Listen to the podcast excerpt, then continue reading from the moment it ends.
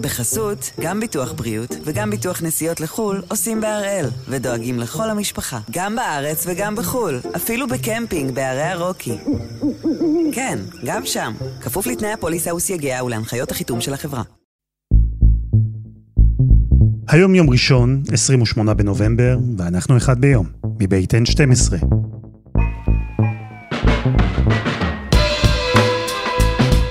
אני אלעד שמחיוף, ואנחנו כאן כדי להבין טוב יותר מה קורה סביבנו, סיפור אחד ביום, כל יום.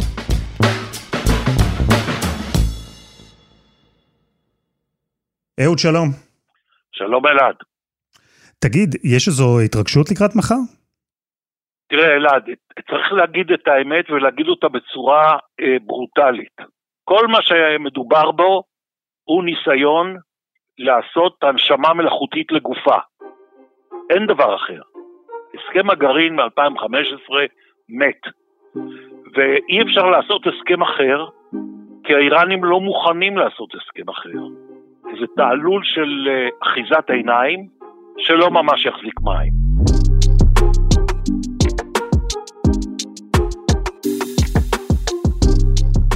ברשותכם, אזרום עם הדימוי של אהוד. מחר בווינה ישבו נציגים של המעצמות הגדולות בעולם ויבצעו ביחד ניסיון החייאה. ה-P5 פלוס 1 מצד אחד, ארה"ב, בריטניה, צרפת, רוסיה, סין וגרמניה, יחד איתם האיחוד האירופי, ומהצד השני, איראן. כולם ביחד יעשו הנשמה, אולי עיסוי חזה, אולי אפילו מכות חשמל, להסכם ההוא שהושג לפני שש שנים, ויחפשו טוב טוב סימנים לדופק. אז רגע לפני, הפעם אנחנו עם שיחות הגרעין 2021. אהוד יערי פרשננו יעזור לנו להבין איך הן התנהלו, במה שונה המצב עכשיו מהפעם הקודמת, ומה באמת דרוש כדי להחזיר את הגופה הזו בחזרה לחיים.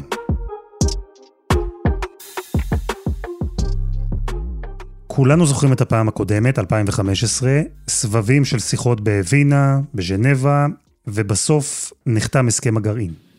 Today, after two years of negotiations, the United States, together with our international partners, has achieved something that decades of animosity has not.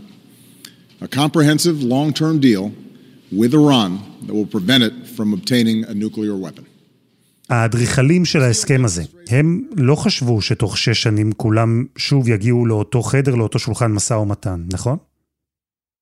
אנשיו של אובמה טענו שהם הכניסו את התוכנית הגרעינית של איראן לתוך קופסה.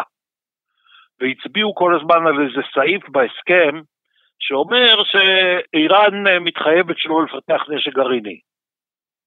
אף מדינה לא מודיעה מראש כשהיא מתכוונת לפתח נשק גרעיני. מלכתחילה ההסכם הזה היה כולו פרוץ ומחורר, והוא גם היה הסכם מלכתחילה מוגבל בזמן, שכל מיני סעיפים מתפוגגים.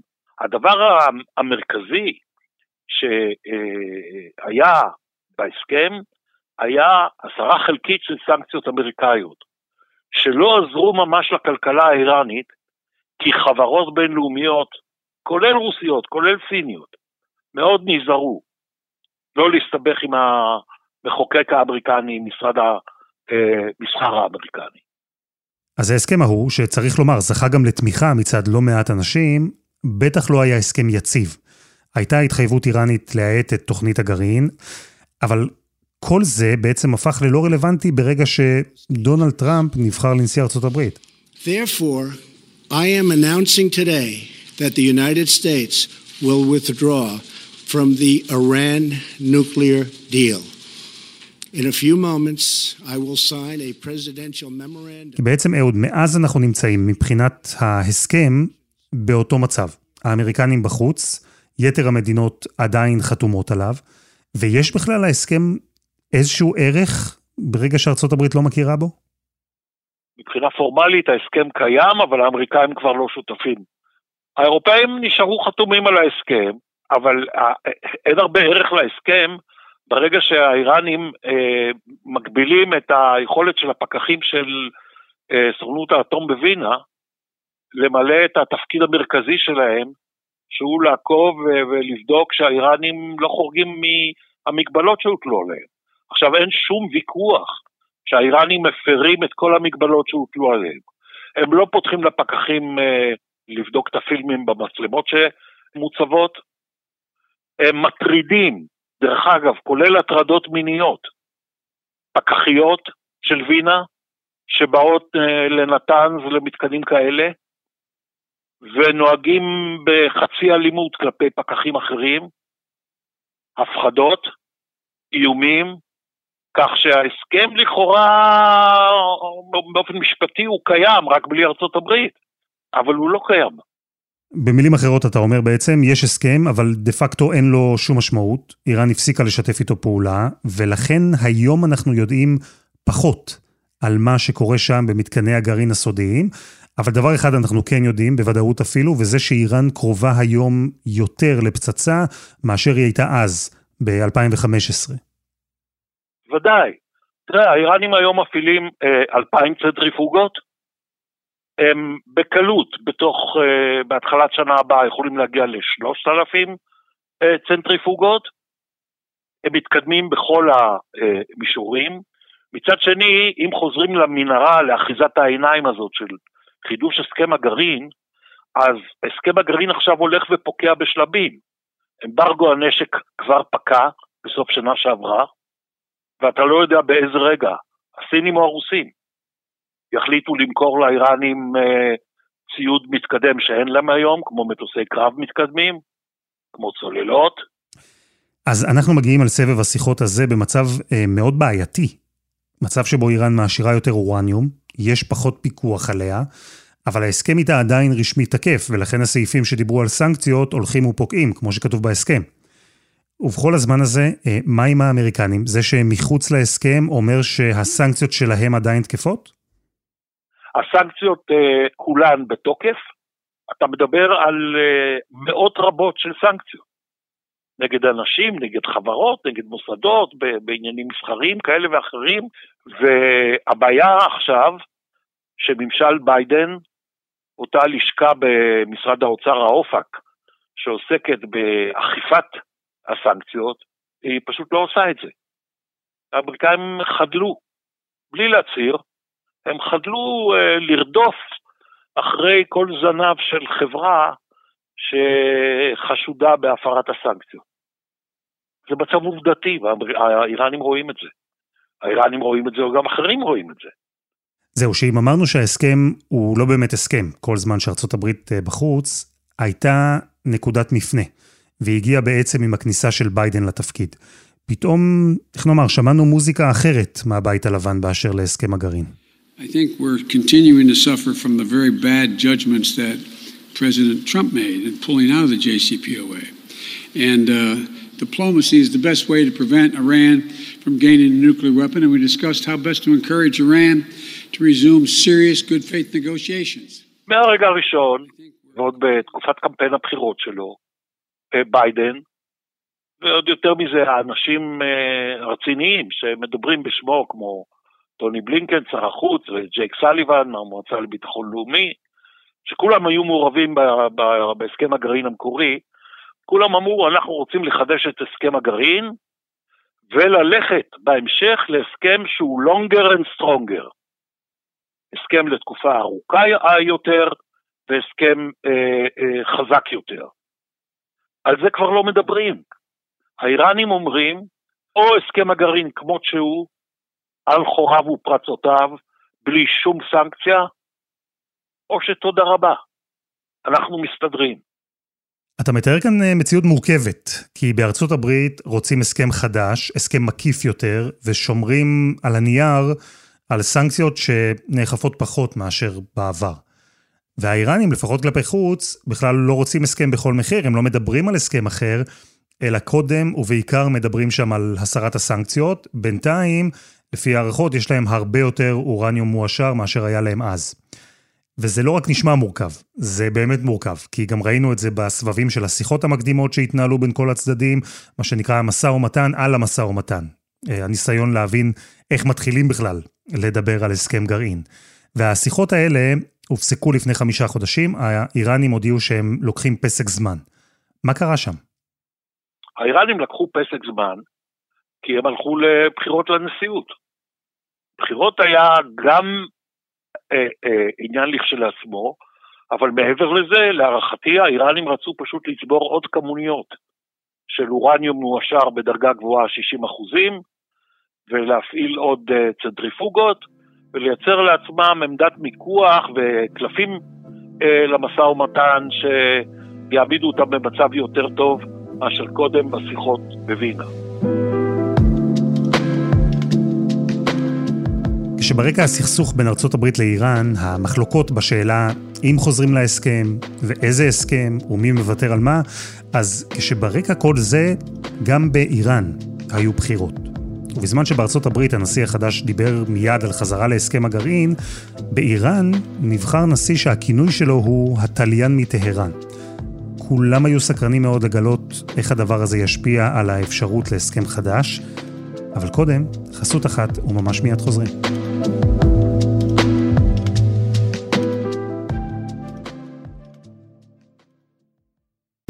בחסות, גם ביטוח בריאות וגם ביטוח נסיעות לחו"ל עושים בהראל, ודואגים לכל המשפחה, גם בארץ וגם בחו"ל, אפילו בקמפינג בערי הרוקי.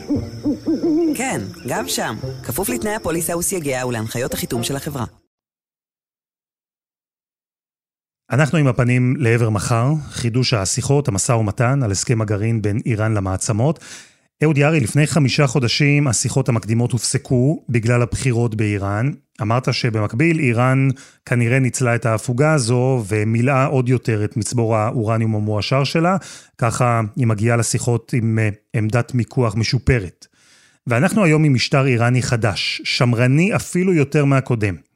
המדיניות האיראנית השתנתה יחד איתו? אנחנו עכשיו רואים uh, uh, משטר ושלוחיו בווינה, כולל ראש הוועדה לאנרגיה אטומית החדש של איראן ושר החוץ החדש וכל המערכת שם היא שונה. אנחנו רואים uh, משטר שרוב אנשיו הסתייגו מההסכם גם ב-2015 ואינם להוטים עכשיו אה, לחזור להסכם, אלא אם יש איזה הישג בלתי פנומנלי של ביטול כל הסנקציות. זה לא אנשים אה, נלהבים לחזור להסכם. זה אנשים שרואים בארצות הברית אויב, זה אנשים שחושבים ואומרים שארצות הברית תמיד מרמה. זאת אומרת, מבחינת האיראנים מה שעומד על סדר היום זה לא אה, לרסן את התוכנית הגרעינית שלהם, אלא לרסק את הסנקציות האמריקאיות. מעניין, כלומר ההנהגה החדשה באיראן לא מתלהבת מההסכם, כל הסכם, והמוטיבציה כולה מתמקדת היום בסנקציות. אז בוא נרחיב רגע את המבט לעבר אה, כל החדר וכל מי שישב בו מחר. אתה יכול למפות לי את האינטרסים השונים? מה בעצם כל אחד רוצה? לא מסובך. האיראנים רוצים להוריד את הסנקציות לחלוטין, וכל האחרים רוצים אה, להאיט את ההתקדמות האיראנית, הם יודעים שהם לא יכולים לעצור אותה או להחזיר אותה, לגלגל אותה לאחור וכולי, להאיט את ההתקדמות האיראנית, להכניס אותה למסגרת שהיא בחלקה, אינשאללה ברובה מפוקחת, אה, ולהחזיר את הנפט האיראני לשוק, כשמחירי המחירי חבית דלק הם כבר 80 אה, דולר, וזה מציק מאוד לביידן. וגורע מהפופולריות שלו בסקרים בארצות הברית.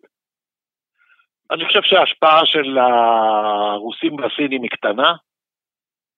האירופים ינסו לפשר בין איראן לבין ארצות הברית, אבל בסופו של דבר זו החלטה של אה, חמינאי בטהרן ושל ביידן בוושינגטון, כמה הם מוכנים אה, לתת ואיזה תשלום מספיק להם לקבל. כל היתר זה, זה יותר בגדר תפאורה. טוב, אז מיפינו את האינטרסים והתפקידים בחדר, בואו נמפה את החדר. השיחות של 2021, הן התנהלו כמו השיחות של 2015, אותם משתתפים, אותה צורה? אבל אה, בהבדל אחד גדול, ארה"ב לא בתוך החדר. כלומר? כלומר, האיראנים לא מוכנים לשבת פנים אל פנים עם האמריקאים. זה הכל הולך באמצעות אה, שליחים ובלדרים וכולי, אלא אם הם פתחו כבר עוד פעם איזה ערוץ אה, סודי אחורי שאני כרגע לא יודע עליו, אבל זה, זה, זה, זה לא מהותי. ובאופן סמלי, האיראנים לא יושבים עם האמריקאים סביב שולחן אחד. לרגע זה. ובמצב כזה שהאיראנים בכלל לא מוכנים לדבר איתם, יש לאמריקנים אה, איזה מקל לנופף בו? כי הגזר הוא ביטול הסנקציות. אבל מה כוח המינוף? מה הלברד שלהם? הלברד היחידי של האמריקאים הוא, אנחנו יכולים לשפר את מצבכם הכלכלי, לשחרר לכם כספים מוקפאים, לאפשר לכם סחר, לתת לכם לחזור לייצא נפט בכמויות שהייתם רגילים אה, לפני טראמפ אה, וכולי. זה הקלף האמריקני. אחר כך יש את הלחשוש הזה, אולי יש לנו בארצות הברית גם פלן בי, גם תוכנית אחרת, צבאית, איך לטפל בכם. זה לא, אני לא חושב שזה עושה על מישהו רושם עכשיו. אמריקאים לא רוצים אה, להסתבך במדמנה האינסופית של המזרח התיכון. הם לא כל כך מצליחים, כל פעם מוצאים את עצמם עם הרגליים, עם או בלי מגפיים בבוץ. אבל הם לא רוצים. הם לא רוצים להילחם באיראן. הם לא רוצים את הכאב ראש הזה, יש להם סין, יש להם שורה של בעיות אה, בינלאומיות אחרות, אבל בעיות בבית שהם רוצים להתמקד בהן. אז אם אפשר לתת כדור הרגעה לכאב ראש הגרעיני שאיראן מייצרת, ייתנו כדור הרגעה. לא יעשו ניתוח יסודי. אני מניח שגם האיראנים אה, רואים בדיוק את הדבר הזה, את מה שאתה מתאר. ולכן אנחנו שומעים מהם מסרים מאוד תקיפים. מי שרק מאזין אה, יכול להתבלבל ולחשוב שהם המעצמה העולמית כאן. בהחלט, בהחלט. תשמע, הם, הם, הם מסתכלים מה קורה. ולכן עכשיו כשאנחנו חוזרים לשיחות, מה אומרים האיראנים, הממשל של רייסי? המנהיג העליון חמינאי כבר מאז יולי לא דיבר. אבל אנשיו של רייסי והנשיא עצמו, מה הם אומרים? הסרת כל הסנקציות. כולן. גם אלה שלא נוגעות לנושא הגרעיני, גם אלה שנוגעות לטרור, גם אלה שנוגעות לזכויות אדם, זה דבר שלעניות דעתי ביידן לא יוכל להעביר בקונגרס. יותר מזה, האיראנים אומרים שתהיה התחייבות אמריקנית לעולם לא להחזיר ולהטיל את הסנקציות. הם מנסים, לפחות ככה זה עומד כרגע, להכתיב לביידן תנאי כניעה. זה נשמע לי כמו בלאגן. אתה צודק. איך אה, מרבים את המעגל הזה, או מעגלים את הריבוע הזה? מה, מה, מה בכלל אפשר לעשות פה? אפשר לעשות, ואני חושש שזה יהיה הכיוון.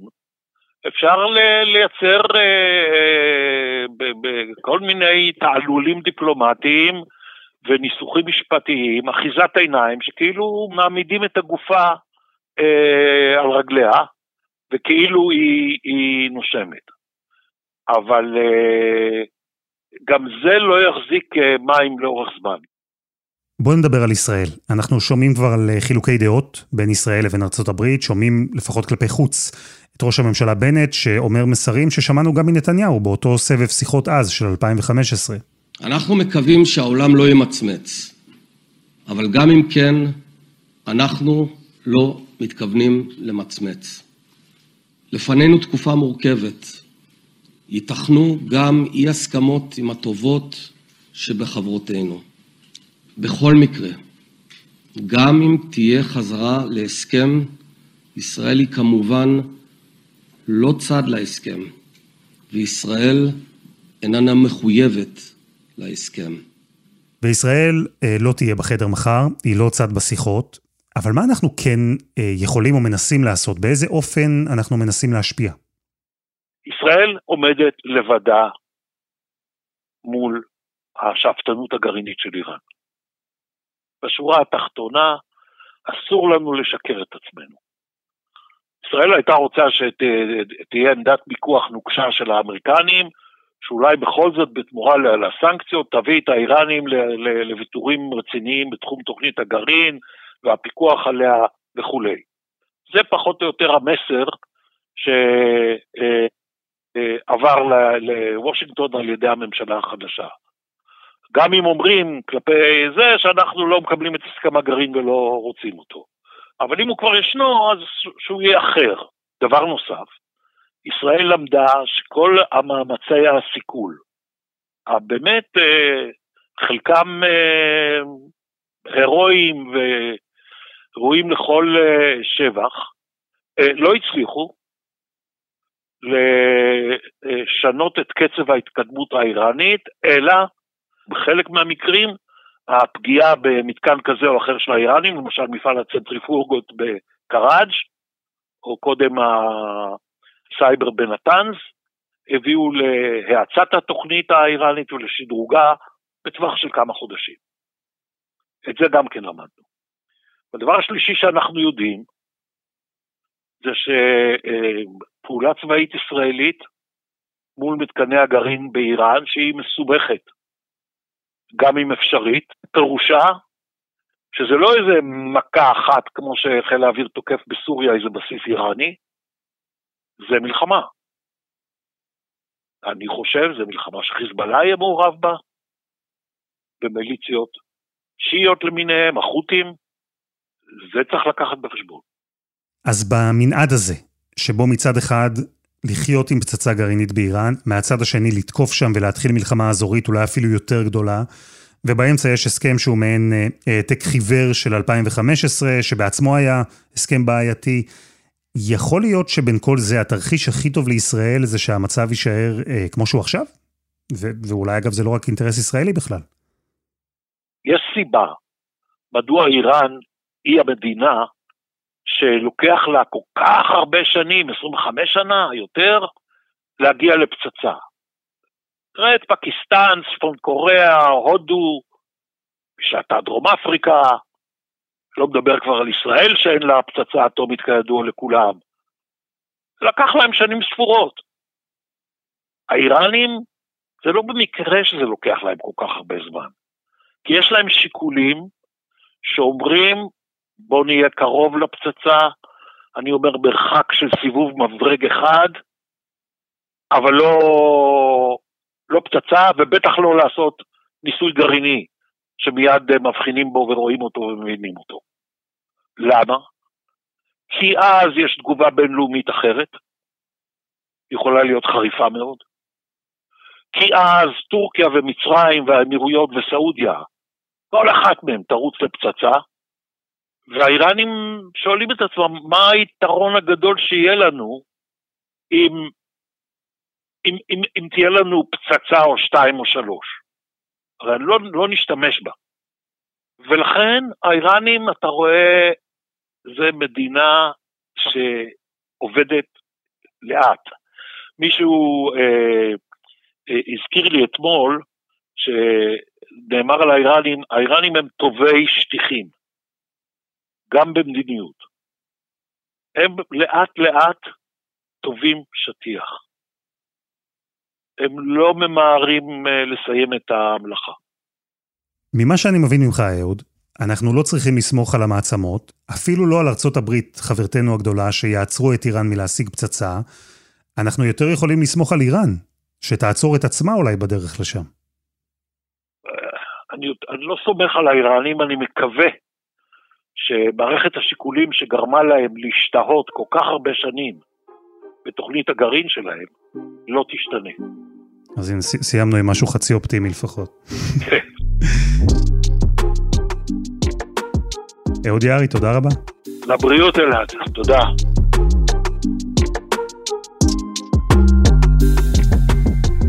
וזה היה אחד ביום, של N12. הפרק הזה, כמו כל הפרקים הקודמים שלנו, למשל, מה רוצה חמינאי? על המטרות של השליט העליון של איראן, אז כולם זמינים ב-N12 ובכל אפליקציות הפודקאסטים. אנחנו גם בפייסבוק, הקבוצה שלנו רק מחכה לכם. העורך שלנו הוא רום אטיק, תחקיר והפקה עדי חצרוני ודני נודלמן, על הסאונד יאיר בשן שגם יצר את מוזיקת הפתיחה שלנו, ואני אלעד שמחיוף, ואנחנו נהיה כאן גם מחר.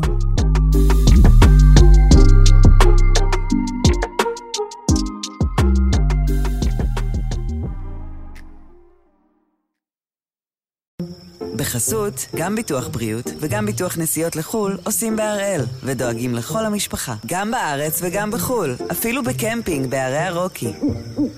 כן, גם שם, כפוף לתנאי הפוליסה וסייגיה ולהנחיות החיתום של החברה.